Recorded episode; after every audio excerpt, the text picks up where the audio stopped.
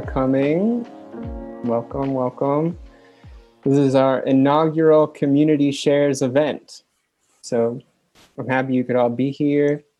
Thanks to Stephen Altair, who's going to be our speaker for today. So it's nice we could come together, get to meet one another a little bit more intimately, you know, share our experiences with dreaming, sleep and dreaming. So yeah, it should be really fun. So I'm going to read an intro for Stephen, and then I'll hand it over to him. And there will be some time for a Q&A at the end, or if you have any comments or anything like that, I can read them. So you could type them in the chat or raise your hand. So here we go. So Stephen's going to talk to us today about dream yoga, illusory body yoga, and lucid dreaming, and a little bit more about him. Stephen's been able to lucid dream since he was 2 years old and has been interviewed on a number of radio shows and has had the story written up in books.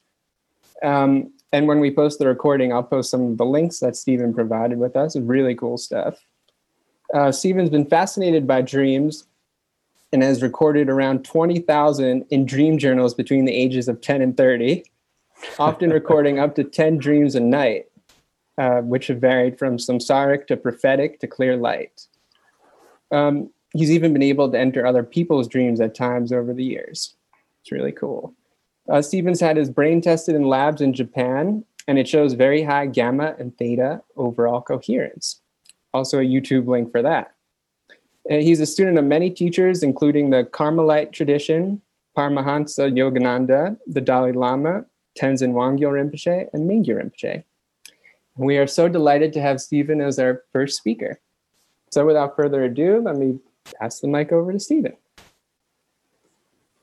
Well, thank you very much, Andy. Thank you. Love and blessings and deepest gratitude to you all. I really bow humbly to the Dharmakaya in you all, and I'm hoping that this sharing will bring out a lot of really helpful information and helpful insights too. So once again, thank you to Andrew and Andy and everybody here in the Dream Club, because I truly do think you are pure awareness. So I actually wanted to start off on that foot, that just to consider as we're sharing here that this moment, every moment, is a potential for awakening for all of us. And this moment right here, and this moment, and this moment. So what we're sharing here is no different to sadhana or spiritual practice, because for every one of us, we're making a decision, even by coming here right now, that this bare, naked awareness that's naturally present in us is the Dharmakaya, like is that natural awakened state. So I really want to start, so when you're listening, do consider that all we really need to do to trust, because there's this incredible coherence here as a group, as we're sitting here. It's not me speaking to you, it's actually our awareness that's sharing one to another. And so all we need to do is trust and in that flow of pure awareness. And so essentially there's, whenever I've been in any of these great, Rinpoche's and Masters' company, they keep coming back to devotion and compassion.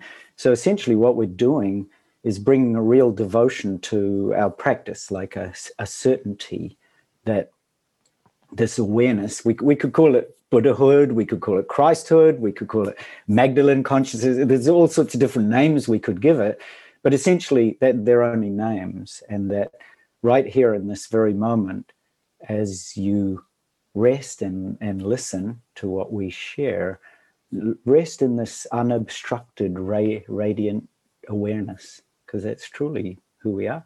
So let go and rest. So it's a beautiful feeling that we can enter into together, this unobstructed, pure, radiant awareness that we all are.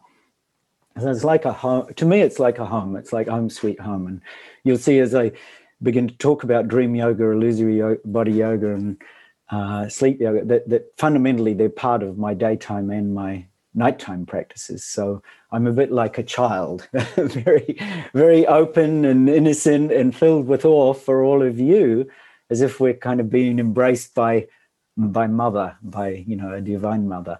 So it's time for us to wake up and goodness, our world needs us, right? I mean, you look around, you look at all the different suffering that we see, and we recognize that there is a really deep need.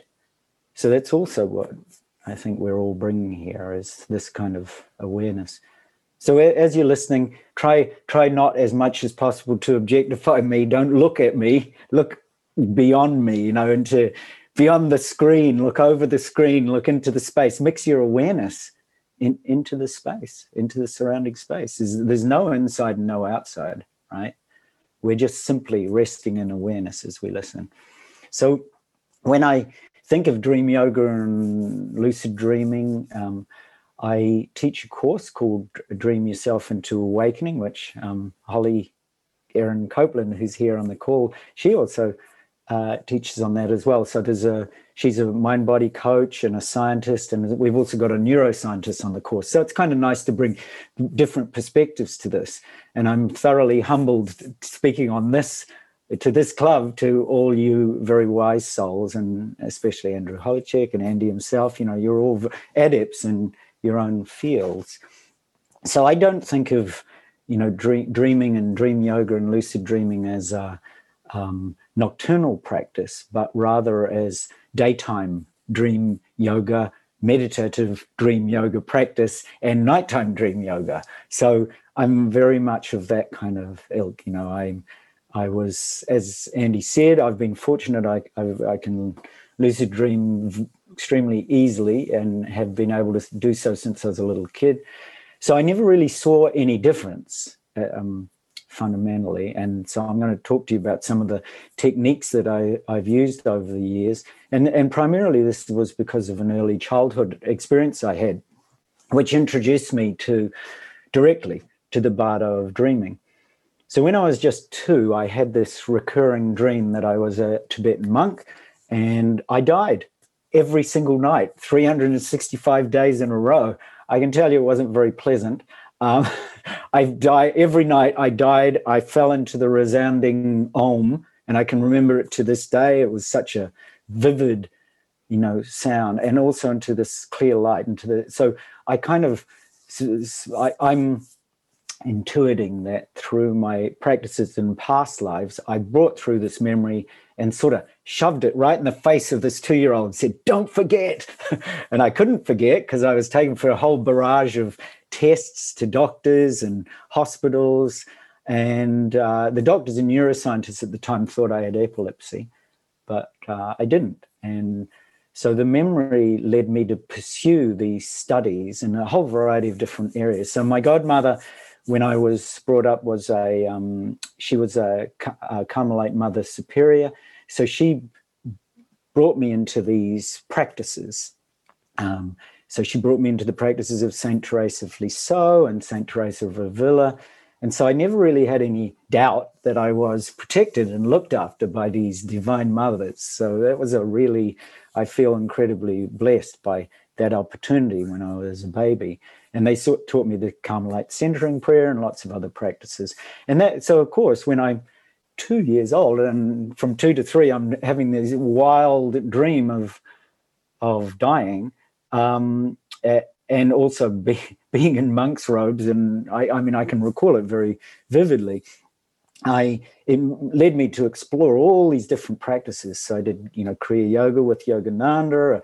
I did Unbound Space Yoga with Swami Sharm. I did alchemy through Saint Germain and through another wonderful practitioner, Tarath, and did Shamatha and Vipassana practices through Achan Brahm and Jack Cornfield, inquiry-based practices through Ramana Maharshi, Muji, and a lot of Tibetan Buddhist practices through, as Andy's mentioned, through His Holiness the Dalai Lama, who I'm really indebted to, who kind of put me on the straight and very profound path, especially in terms of a lot of the tantric practices in the middle way, and introducing me to Dzogchen Mahamudra, and then through to Sogyal Rinpoche, Tenzin Wangyal Rinpoche, Mingyur Rinpoche, Dzogchen Rinpoche, the 17th Kamada, the 34th Menri Tenzin, and so on and so on. I was very fortunate as a young person to be introduced to this great work at such a young age. And So I, you know, in my work, it led me to doing lots of things. I studied as a Vedic astrologer. I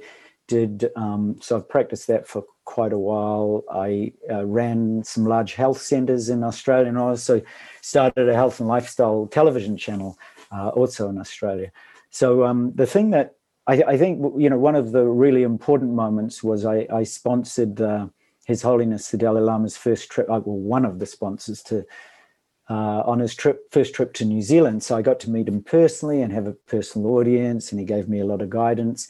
And he's always said to me really simple things, you know, such things like just study, you know, so you develop understanding, practice, so you develop some experience, you know, embody the practice so that you attain realization or recognition, and then go and teach 10 people and then teach them to teach 10 people. His Holiness is really, you know, blessed my life and many other people by that kind of simple message. You know, bring what you know and what you learn to your friends, to your family. You know, our planet needs this awakening. It needs this group cohesiveness that all of you bring. You're all, in essence, the Buddha. You're all the Dharmakaya. So it's that wonderful personal advice that he gave me over a period of about 35 years that I just felt incredibly humbled by.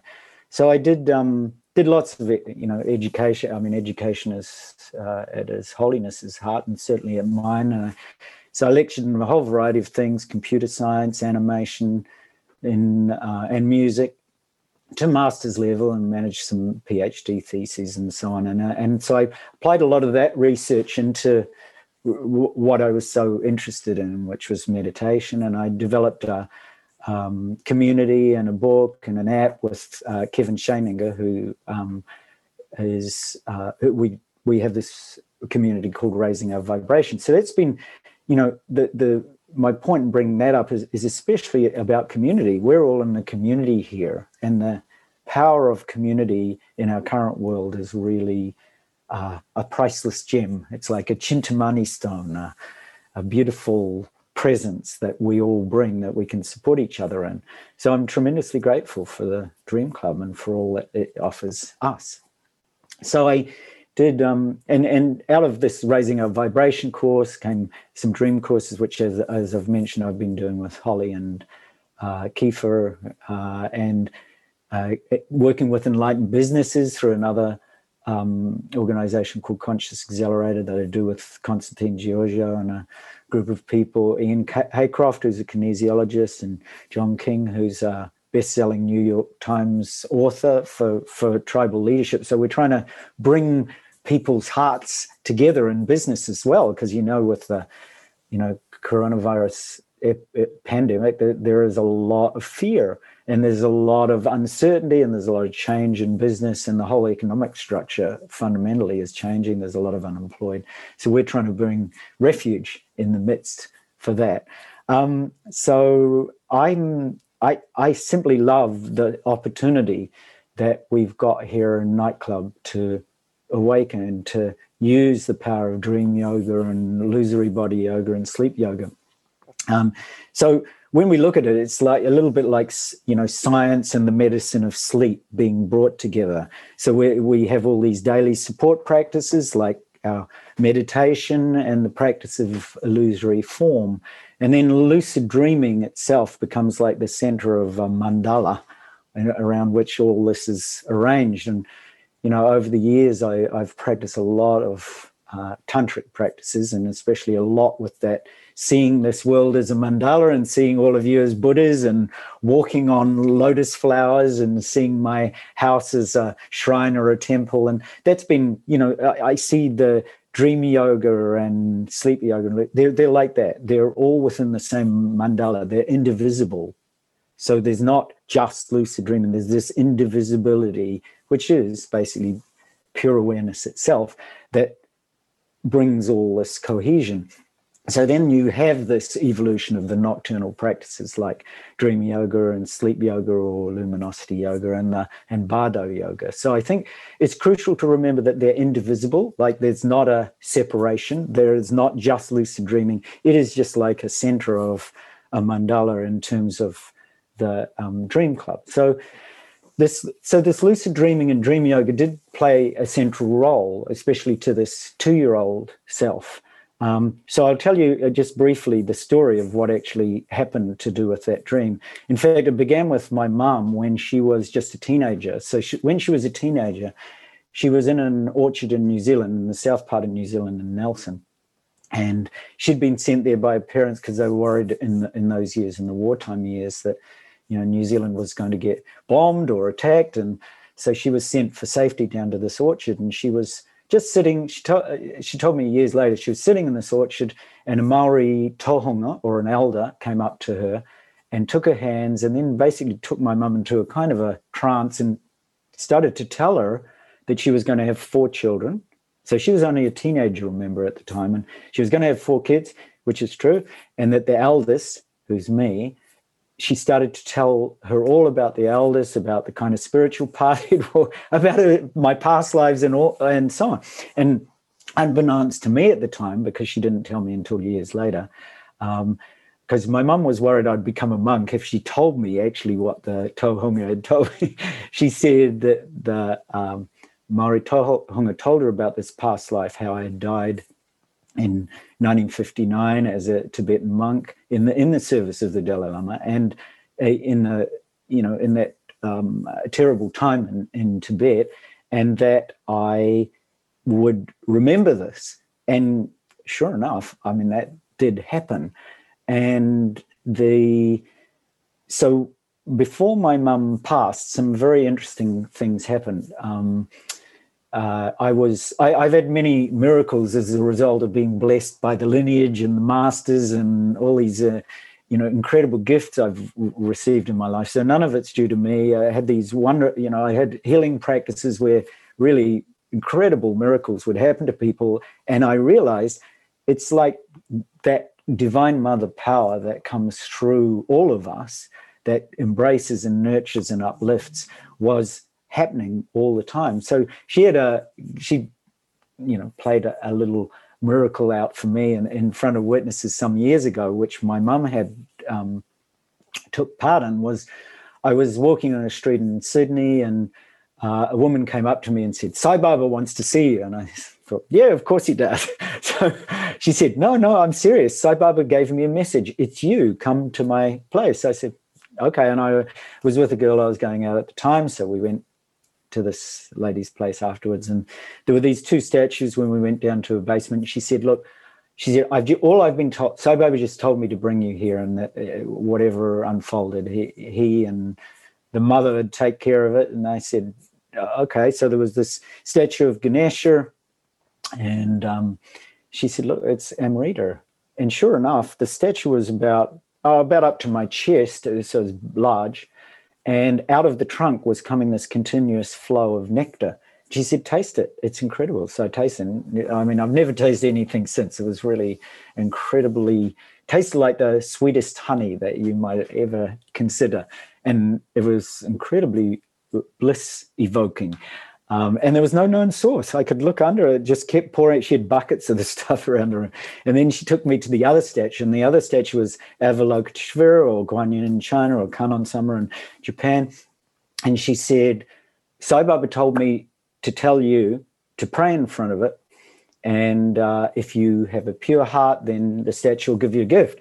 So, of course, I'm with my girlfriend at the time. She's raising her eyebrows, and she said, go on, go on. I said, okay. So I knelt down. I couldn't think of anything to pray for other than for the liberation of all being, liberation of all suffering on the planet. So I literally just knelt, did that. The next moment, out of the heart of the statue came this beautiful pearl on the end of a silk strand, and it burst right out of the heart of the statue, about this sort of size, close to an inch. It was first of all a mother, and then a baby pearl, and of course that has a lot of significance in many ways with the mother and child awareness, with the kind of way that we view the world in awe as that child awareness, and how the mother awareness embraces us. So I held up my hand, and the pill dropped in my hands, much to both myself and my girlfriend's astonishment.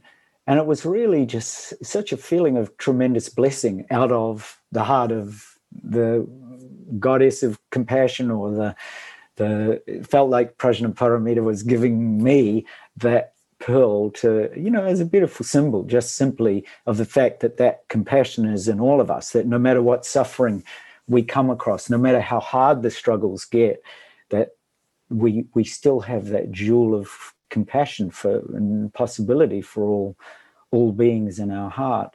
So I took the job, and I was walking up the house, still somewhat in awestruck astonishment, and there was a friend of mine called Malcolm who came down. He said, "Oh," I said, "Steve," people call me either Stephen or Altair, it doesn't really matter which. They said, "Stephen, what you doing there?" And I said, I sort of looked at him with the surprise on my face. I said, "Well, we just came from the," and then he looked at, he said, "What if he got it around?" Because the lady put the pearl around my neck. He said, "What's that?" And I said, "Oh, it's a pearl." He said, where'd you get it? I said, "Out of the heart of a statue." He said, No, where'd you get it?" And my girlfriend said, "He got it out of the heart of a statue." So he said, he was a jeweler, and he said, "Do you want to come to my shop?" So anyway, he goes and, you know, checks it out, and he said, "I'll give you $1,000 US. Give you $1,000. What do you want for it? 10,000. And I said, "It's not for sale. What are you trying?" He said, "This is amazing." He said, "I've never seen a pearl like this." He said, "I've just never seen it." He said, "What do you want for it?" I said, "Look, Malcolm, if you gave me $1 million bucks, I wouldn't sell it. It's not that kind of thing." He said, I know, it came out of the heart of a statue. So so a lot of my life has been a little bit like this, you know, that it's been spontaneously encouraged by, you know, deities and Buddhas and Christs and all manner of other, you know, miracles, of whom all of you are. So you are the Christ and the Buddha and Magdalene to me. So that's the way my life has unfolded. And so I actually gave the pearl to my mum prior to her passing, when she actually told me the story of these dreams and how she didn't want to tell me in case I came a monk. And I said, "Well, Mum, just look after the pearl. Don't worry, it'll take you." Oh, sorry, I might get a tear if I think about my mum too closely. You know, and at her passing, the pearl vanished. Nobody found it. The nurses didn't know. They said they saw her wearing it, and then it had gone, and it literally disappeared.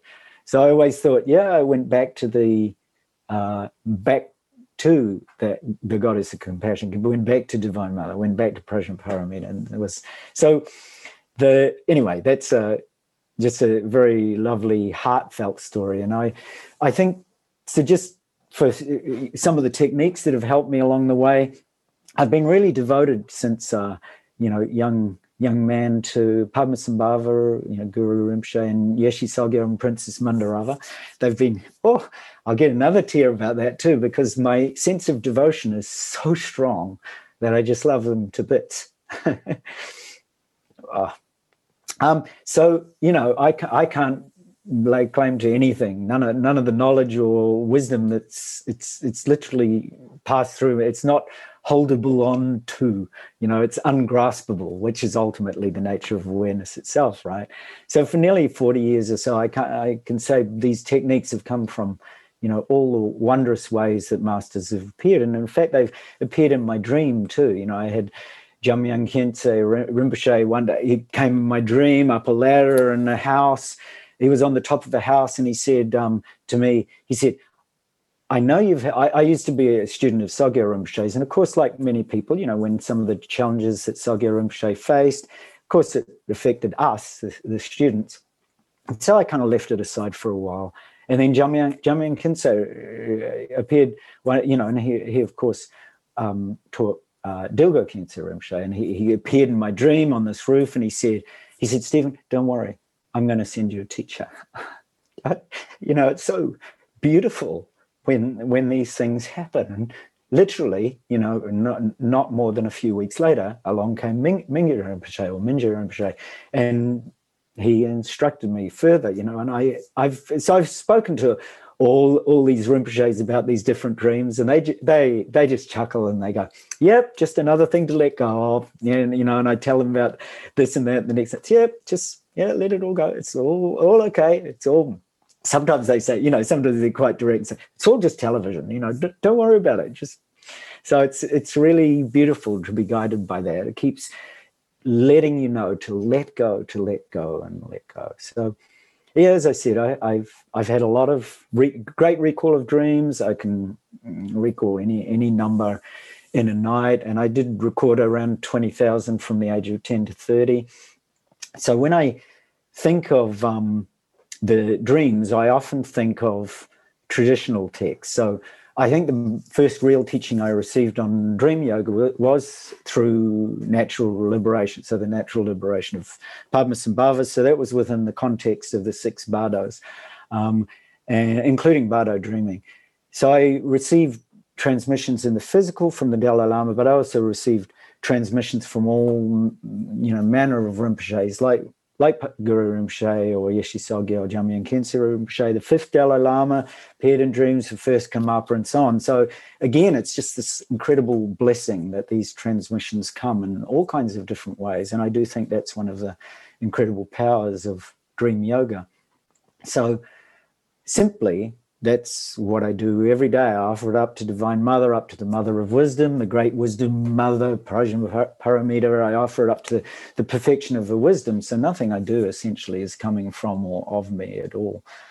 So it's really through her blessings and through devotion and compassion, which is why devotion and compassion becomes so important. So some basic techniques that I use. So first of all, is dedication. I'm very, very dedicated. I start off my practice every night. So this is, as I say, I don't really see a difference between my daytime, my meditation, my nighttime practices. They're all more or less the same thing. They're all one taste, one flow. There's one current that flows through everything. So I simply meditate in meditation during the day and prior to going to sleep, I cultivate that profound sense of bodhicitta, that all living beings might recognize their own true nature as pure, empty, boundless awareness, right? Which we all do. So that kind of is a really fundamental. If there's anything else, and I'm about to die this moment in front of you, I would just simply pray that you might all recognize your own true nature as pure, empty, boundless awareness. So I think that's a really fundamental part that I would encourage, is that kind of profound motivation. And then devotion. So I have a really deep devotion to Divine Mother and to the teachings and to the lineage and to all of you. So I actually go to sleep in my traditional Tantra practice as her. So I'm sleeping. So the moment I go to sleep every night for years and years and years, I sleep as the goddess of compassion. And that was fundamentally the practice that and Dalai Lama taught me, and I asked him directly about my dream and the clear light dreams, and he spoke about simply that, become the deity, embody her, embody those qualities is really what he meant. So when I say I go to sleep as her, I go to sleep as goddess of compassion and with bodhicitta devotion and compassion bringing in my heart. So that's quite a pure way to sleep. Really, really very natural for me. So then and as I sleep, I turn inwards. So I'm going from objectified awareness into turning inwards into that open clarity and that luminous awareness. So I'm literally turning inwards, looking for the one that's aware. I can't find it. That unfindability, that ungraspability, that is emptiness, right? And that emptiness at the same time, when you try to find the emptiness, when you try to find the awareness and it's empty, it's ungraspable, that ungraspability, which is emptiness, is also very pure knowingness. So there you start to come across quite naturally these pure qualities of awareness itself, this emptiness or ungraspability and this knowing awareness. And that clear knowingness, right, it's also indivisible and from the emptiness. So this empty clarity, which is indivisible, the moment you have anything that's indivisible, it's unlimited, right? Anything that's indivisible, we're indivisible fundamentally. So we are simply unlimited, and it brings to mind every night the unlimited potential of our awareness, because essentially you're never coming in contact with anything other than this indivisible, timeless, open, clear, empty, compassionate awareness, which has no history, no past, no future, no ideas, no concepts. So you simply are aware of that. You're aware of this potential. You're aware of this profound nature of awareness itself. And so as I go to sleep, that's fundamentally how I sleep. Lucid dream, so I enter into the hypnagogic or liminal state really very easily. Visions come sort of too many. They flock to me. Maybe I think my brain's kind of like a magnet to that, because as I said, I've been to different labs. I've had my brain looked at by a number of neuroscientists, and I have a very strong theta brain. It sits right on 7.5 or 7.6 hertz, which is the earth resonance. And then it also sits at the same time around 44 and 66 hertz gamma. So my brain's sort of, whether I'm awake or asleep or talking to you now, it's in that state. So that's kind of been my practice, assisted by this brain. So and heart and devotion and compassion. So if just on a few of the details, if you're going to look at some of the ways that you enter a lucid dream state, first of all, don't forget the subtle energy body, light the inner fire. So remember about the energy channels, the Ida, Pingala, and Sushumna. So I'm a great fan of Tenzin Wangyal Rinpoche and 9 purifications breathing. So I use that as a practice regularly. You can find that on the web. You can find his instructions for that. So cleansing that. I use light syllables like Hong. Hong I like, because Hong is fundamentally Padmasambhava and Yeshe's Sogyal's light syllable, right? It means the union of refuge and taking refuge in bodhicitta. So it's when I hum with that or Hong with that, when I hang out with that, Mingyur Rinpoche says, don't get hung up on Hong. I love that. It's just, this is so classic. It's so much him. So I really love sleeping in that kind of vibration. So as I go to sleep, I reflect on the day. You know that famous phrase, this is a dream, right? So how often did you bring that awareness to your day? So that's a really simple, useful reflection. And then making this intention to go to sleep as the deity, with this deity awareness, whether it's God's formless light, whether it's Christ, Krishna, Ramana, whether it's Guru Rinpoche, whether it's the Buddha, so do that. I quite often sing myself to sleep, because when you sing, it's like a favorite lullaby from when you're a kid, it awakens this heartfelt childlike innocence. So I often do that. Lying position is important. Quite often right-hand side is recommended. I find lying on my back is really simple and useful. Breathing. Breathe that still, silent, spacious, aware breath. Really, really powerful. Protection. Remember that you're in a protected sacred space. Connect with the sacred space of dreaming and yoga. Visualization helps, because visualization helps kind of walk you together into the liminal state, and it makes it very easeful, especially if you practice that way during the day. And things like yantra. I've used yantra and mandala a lot over the years. It's very, very simple for me to see Tara's yantra and drop into it. So I sometimes use that as a portal. The feeling's the most important, right? The felt sense. If you find too many things are getting too complex, because I've done these for years, so they kind of feel like they're very useful. But if at the simplest way, Tenzin Wangyal Rinpoche always says, look, if it comes down to it, fall asleep with your hands over your heart in open clarity, right? That's really some of the simplest things I'd say. If you want to do those practices like waking up an hour early or 2 hours early, I tend to lucid dream right when I fall asleep. That's my traditional pattern, but that's partly because I train myself to do that in that way. And then, when you're lucid dreaming, test it out, stretch your skin, do something wild, change time, change colors, go forwards and backwards. You know, I've had lucid dreams, which are so incredibly detailed. I can rewind them, fast forward them, and actually go zoom in, zoom out, and pick out details that are really quite astonishing. So test it out. Fly, visit sacred places, go and get answers from masters. I mean, you can do that, right? Because it is unbounded awareness. And then during the day, don't forget about that. During the day, this is really incredibly powerful to consider the daytime part of your nighttime and your nighttime part of your daytime. And I think that's what daytime dream yoga really is. It's about developing insight so that you're already moving towards lucidity as you start to sleep and dream.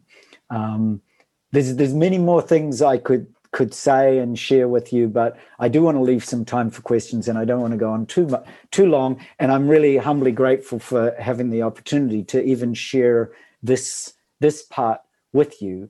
And so if there's any questions, I'm just tremendously humbled and delightfully grateful for this opportunity to Andy and Andrew and everybody else here. You truly are the Dharmakaya to me. Oh my goodness. Thank you so much, Stephen. That was really beautiful. Well, what a great way to kick this off, this community share. So grateful to you, everything that you shared.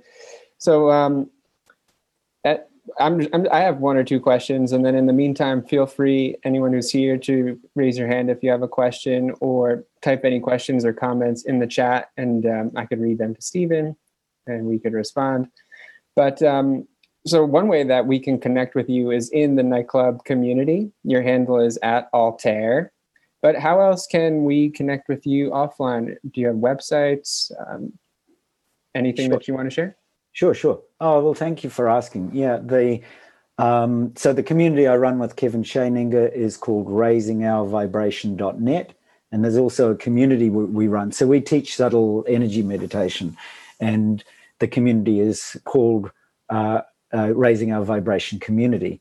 And then Holly and I and another meditator, Randy, set up a group called Heart Mind Alchemy Club, or Heart Mind Alchemy Lab. She'll correct me if I'm wrong. And that's also on Facebook. So Raising Our Vibration Community and Heart Mind Alchemy Lab are on Facebook. And heartmindalchemy.com is the website I run that has a lot of the information that Holly and the neuroscientist Kiefer Sullivan and I do together. So there's that. And the other one is the Conscious Accelerator, which is for business people interested in enlightening their business practice or enlightening the way things happen at work. So those are three easy ways. Thank you. And I'll read these comments. This is from Greg B. He said, thank you for sharing. So did Beryl. Beryl said also, thank you for sharing this. This comment's from Eric. I wonder if Stephen has any tips for maintaining awareness in hypnagogia. I struggle to not simply keep myself awake with too much awareness as falling asleep versus simply blacking out into sleep. Yeah, that's a thanks, Eric. I mean, that's a brilliant question. So that maintaining awareness is something interesting. Holly, who's on this call, she finds that too. She's often spoken to me about the fact that, you know, that simply blacking out into sleep. So what I've found is that, as I said, there's not a difference between your lucidity at night and your lucidity during the day and your lucidity during your meditation practices. So one of the things that I've found, the possibility of becoming lucid is really going to be supported by your daily meditative practice. So, for example, the central stream of my daily meditative practice now has been a current or a flow that continues, like an unbroken current, or this continuum of awareness that has been greatly helped by Dzogchen practice and, of course, by the middle way view of emptiness. And that, so to me, that's really particularly central to this ongoing sustenance, is especially if you've got access to teachers and those kind of practices. So you basically take the path into liberation or awakening by developing shamatha or calm abiding. So that is developed as part of your meditation. This is where meditation is so crucial. And then you take that into vipassana, which is insight during the day. So during the day, you're actually looking to see whether you are aware of awareness. And then it's the same thing. You bring motivation into bodhicitta. So you actually become very, very clear about the purposes for which you're doing something like this. And you bring your intention into guru yoga. So you actually go to sleep as this very, very clear deity consciousness. Now, so what happens then is that you've kind of set up the conditions, as it were, to be very, very awake rather than falling into a deep sleep. So it's such a fundamental question. You've got to look at all aspects of your life, not just that little falling asleep part. But for example, are you tired at work? Are you tired in your relationship? Are you tired because of the kind of diet that you're eating? Are you tired because of lack of exercise? So you start to really look at that's why I brought up about the continuum, this kind of shamatha, vipassana, primordial awareness continuum. You start to look at all of it and you think, okay, so I'm going to bed and then I have some sort of hypnagogic state where I've got some brief awareness and then lights out. I'm falling asleep. It's quite possible, Eric, that your body actually wants to do that, right? So that's the first port of call. You come back to yourself and you say, all right, let me look at ways that my diet and my exercise is actually contributing to this. You might simply need it. I know when I've chatted with Holly about this, she said, oh, she just has such a deep sleep state that she drops into it automatically. Whereas for me, so if I'd say, come and sit in my body for a while, Eric, because my body's like literally lit up with, because my mom was a light sleeper and I'm a very light sleeper. So I wake at the drop of a hat. So you're physical, look at your diet, look at your exercise, and then your mind state. So what are you feeding into your mind? So like my mind is fed constantly with, practices, deity. I'm practicing that a lot. It's kind of my basic sadhana, whether I'm in my daytime state, because I guide a lot of people in practices, and I do it in meditation, and I also do that in sleep. So for me, there's no real fundamental difference. So look really carefully at what you're feeding. And if you're feeding lots of social media and then you kind of go to sleep expecting to stay really awake, well, guess what? You're going to get fed. Your mind's already tired out with all the social media, not to mention the body. So you look at your body, you look at your mind, and then you look at your fundamental practices, like your meditation practices. This is why I mentioned subtle energy. So, for example, I practice a lot of Kriya Yoga, Tummo, or in a fire practice. My body is really, really awake when I go into the deeper meditative states.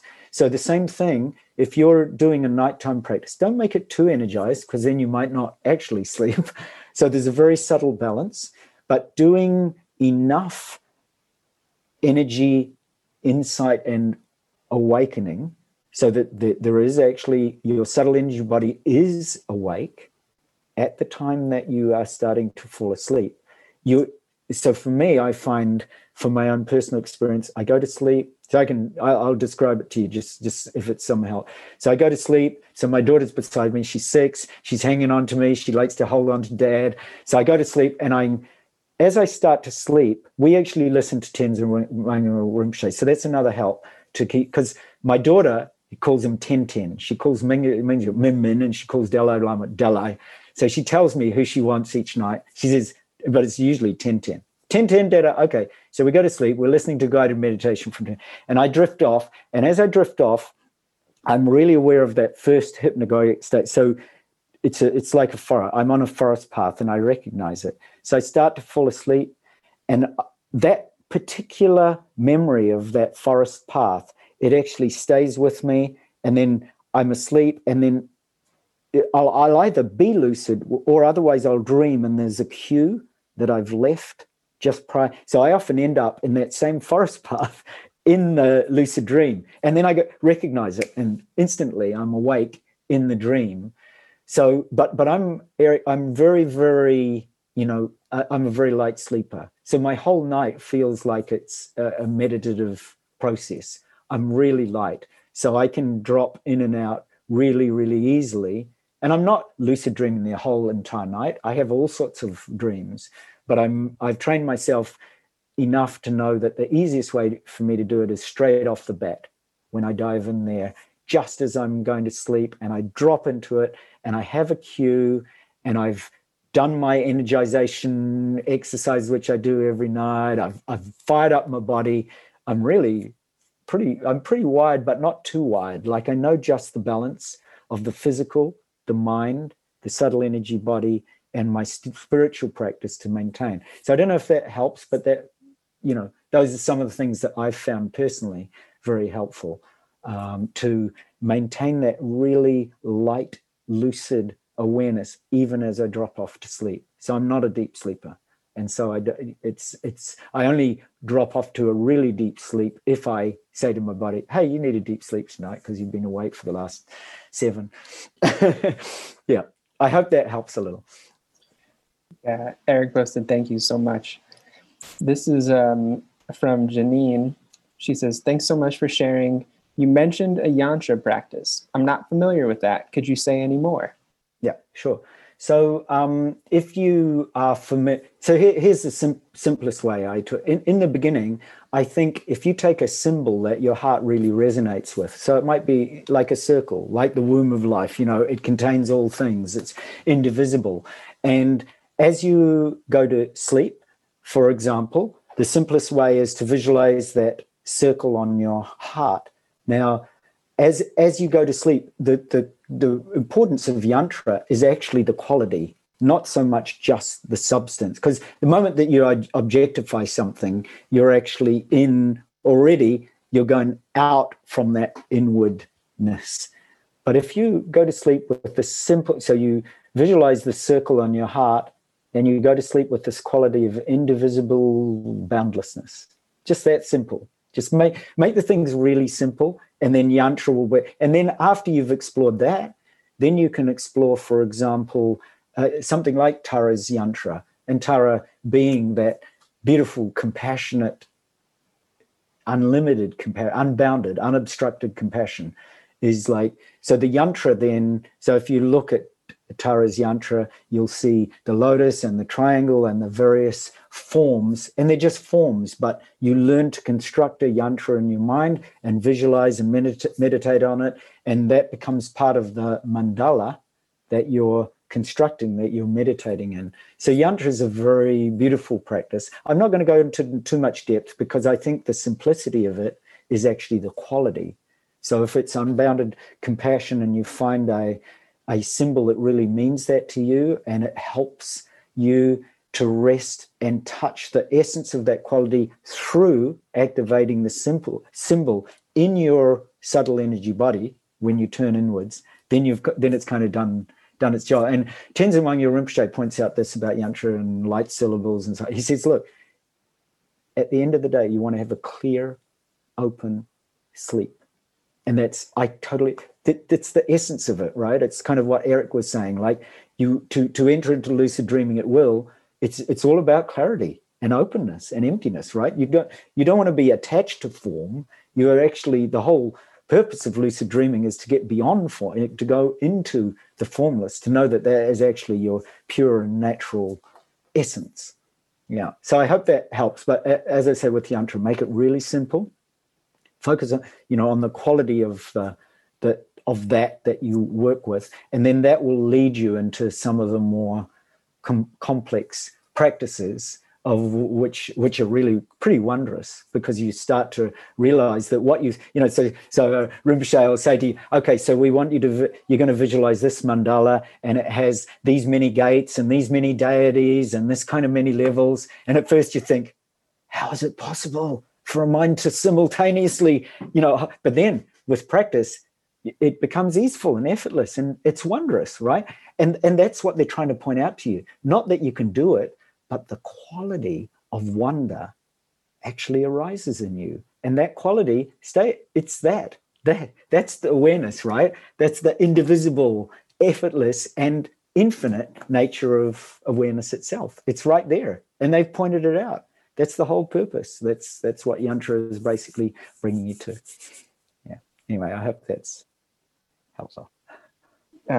Greg B was so kind to post your websites in the chat, so that's super helpful. And thank you, Greg, for that.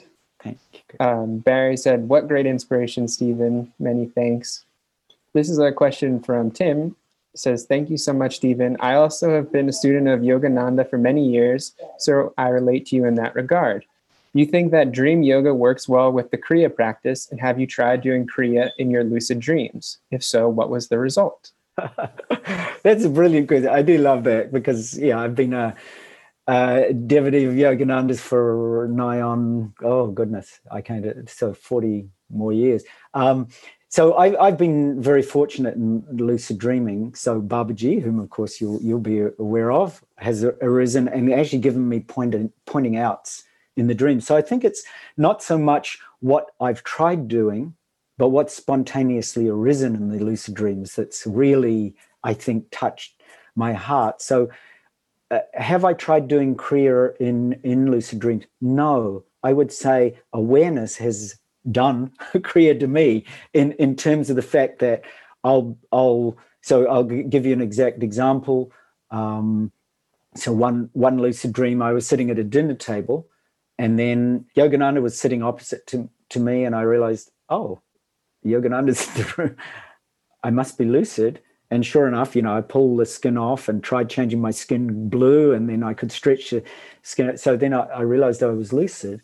And so Yogananda gave me an instruction about bringing that subtle energy into the inner spine with really deep devotion, like a kind of devotion that I hadn't considered at such a depth. And so it was a really simple pointing out. And then he said, it's actually all about devotion. He said, why is it that advanced practitioners, after going through samadhi, come all the way around and then start talking about devotion? It's because of this. And I could feel in the lucid dream exactly what he meant, that pure devotion combined with Kriya, because as you know, you draw the energy up the spine, and there is all the way that Yogananda speaks about the techniques of doing that. But the key is your heart, right? The key is actually bringing that open-hearted awareness and that pure sense of devotion to your practice. And it completely changed, rather than it just becoming a technique. So, Tim, over the years, when I was practicing Vedic astrologer, I was in both self-realization fellowship communities and also in Ananda communities. So I met with Sri Dayamata, who was the president at the time, and Swami Kriyananda, who was the president, leader of the other community at the time. And they were very gracious, and they allowed me to work with really pretty advanced devotees to help them with this really simple sense of devotion. I mean, it's so simple, right? It's like, do you bring 100% devotion to Master, to Yogananda, to Babaji, to whoever in your practice? If you do, then you're actually open to the blessings of the practice itself. You're no longer guiding. Awareness is guiding. Devotion is guiding. The quality of devotion is actually like a secret key.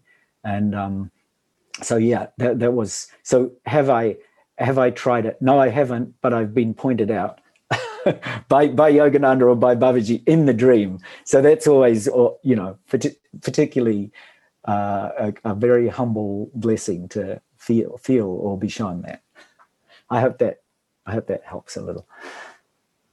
Wendy commented in the chat, "Thank you so much. Wonderful. I feel uplifted!" Exclamation point. Thank you. This is a question from Anita. She says, "So contrary to many teachings, you lucid dream in the beginning of your night, from the beginning to your night?" Yeah, good question. So when I'm helping people who want to know about lucid dreaming, I advise that they start at the other end, you know, that they start it by waking themselves up 1 or 2 hours before. And, you know, in all the Dream Yoga workshops I've been with people, they often talk about that, you know, wake yourself up at the end. For me, just because of the kind of practice I've done since a little kid. Anita, I didn't know about this, right? I didn't know any of the rules or techniques or anything when I was little. I just did what came, and what came naturally was these dreams would, a bit like the dream I had 365 days in a row, my dreams would come very early on. I'd do something like I'd read some beautiful scripture from St. Teresa of Lisieux, I'd fall asleep and instantly I'd be in a lucid dream as her sister with her at a dinner table, you know, and she's talking to me. So those were the kind of dreams I had as a little kid. And I didn't consider that, oh, okay, maybe I should be doing these at the end, or maybe I should be doing these at the beginning. And I've spoken with, recently I've spoken with some meditators in Europe who are doing lots of practices, sharing in group lucid, like just like this. And they were talking about the same thing, that a number of them have found that the deeper that they went in their meditative practices, that it was just really easy for them to start to go from their meditative practice into falling asleep, doing this kind of practice, staying in that really kind of hyperlucid or hypnagogic or liminal state as they fell asleep, and then doing this in the early part of the night, rather than what they'd practiced for years and years, which was waking themselves up in the later part. So yes, do I lucid dream in the beginning? Yeah, absolutely. That's just something that happened naturally for me. And, you know, on discussion with people, you'll find, I know, because you're obviously a wise lucid dreamer yourself, that there's lots of different perspectives and lots of different ways that people enter that lucid dream, and a lot of it does depend on their daytime practice, their meditation practice, and the way that they enter into their sleep. Mine's so lit already when I go to sleep that it just naturally happens at that point. But that's a great question. I hope that answers it a little bit. Tim also commented. He said, "Thanks for that answer to his question." Thank you. This is, I have one more question. Usually we have a dream group that meets on Sundays as part of a nightclub. And one of the ways we end the dream group is we talk about our dream goals or our intentions for, you know, the time ahead. So I was wondering if you had, or if you would share any of your own dream goals or your intentions for either the next year or week or so life. Sure. Well, I can share it in kind of a slightly unusual way. I wrote a poem about it. So this is kind of my, I guess you'd say, my dream for all dreamers, that they recognize this. So my simple dream goal is that everybody might recognize that your nature has this continuous flow, and that it's like space. It's like a river. It's like an ocean. It's like a mirror, which means it's also the ocean because the river flows there. And it's also the clouds because the ocean disperses there. And it's also the dewdrops on the flower because the rain falls there. And it's also the ground and the flower grows in because the air and the sky embrace the flower's scent. And it's the sun that shines upon it, which is changeless and ever present. So you can't conceive of that so fast. And if the mind treats it as an object, then you'll never find it. And since it's not an object, then it can't be meditated on. And thus, there's no meditator and no meditation, and it is non-meditation itself. So I wish for you the same goal I have, that your practices may be boundless and that you will recognize the beauty of your boundless nature that is inherent. And that's my dream goal. Thanks for that. I have a nice comment from Barry I think you'll like. He said, my wife is a devotee of Sai Baba, and we've been looking for a new house for about a year. She found a statue of Sai Baba, and we found a new house the next day. I love that.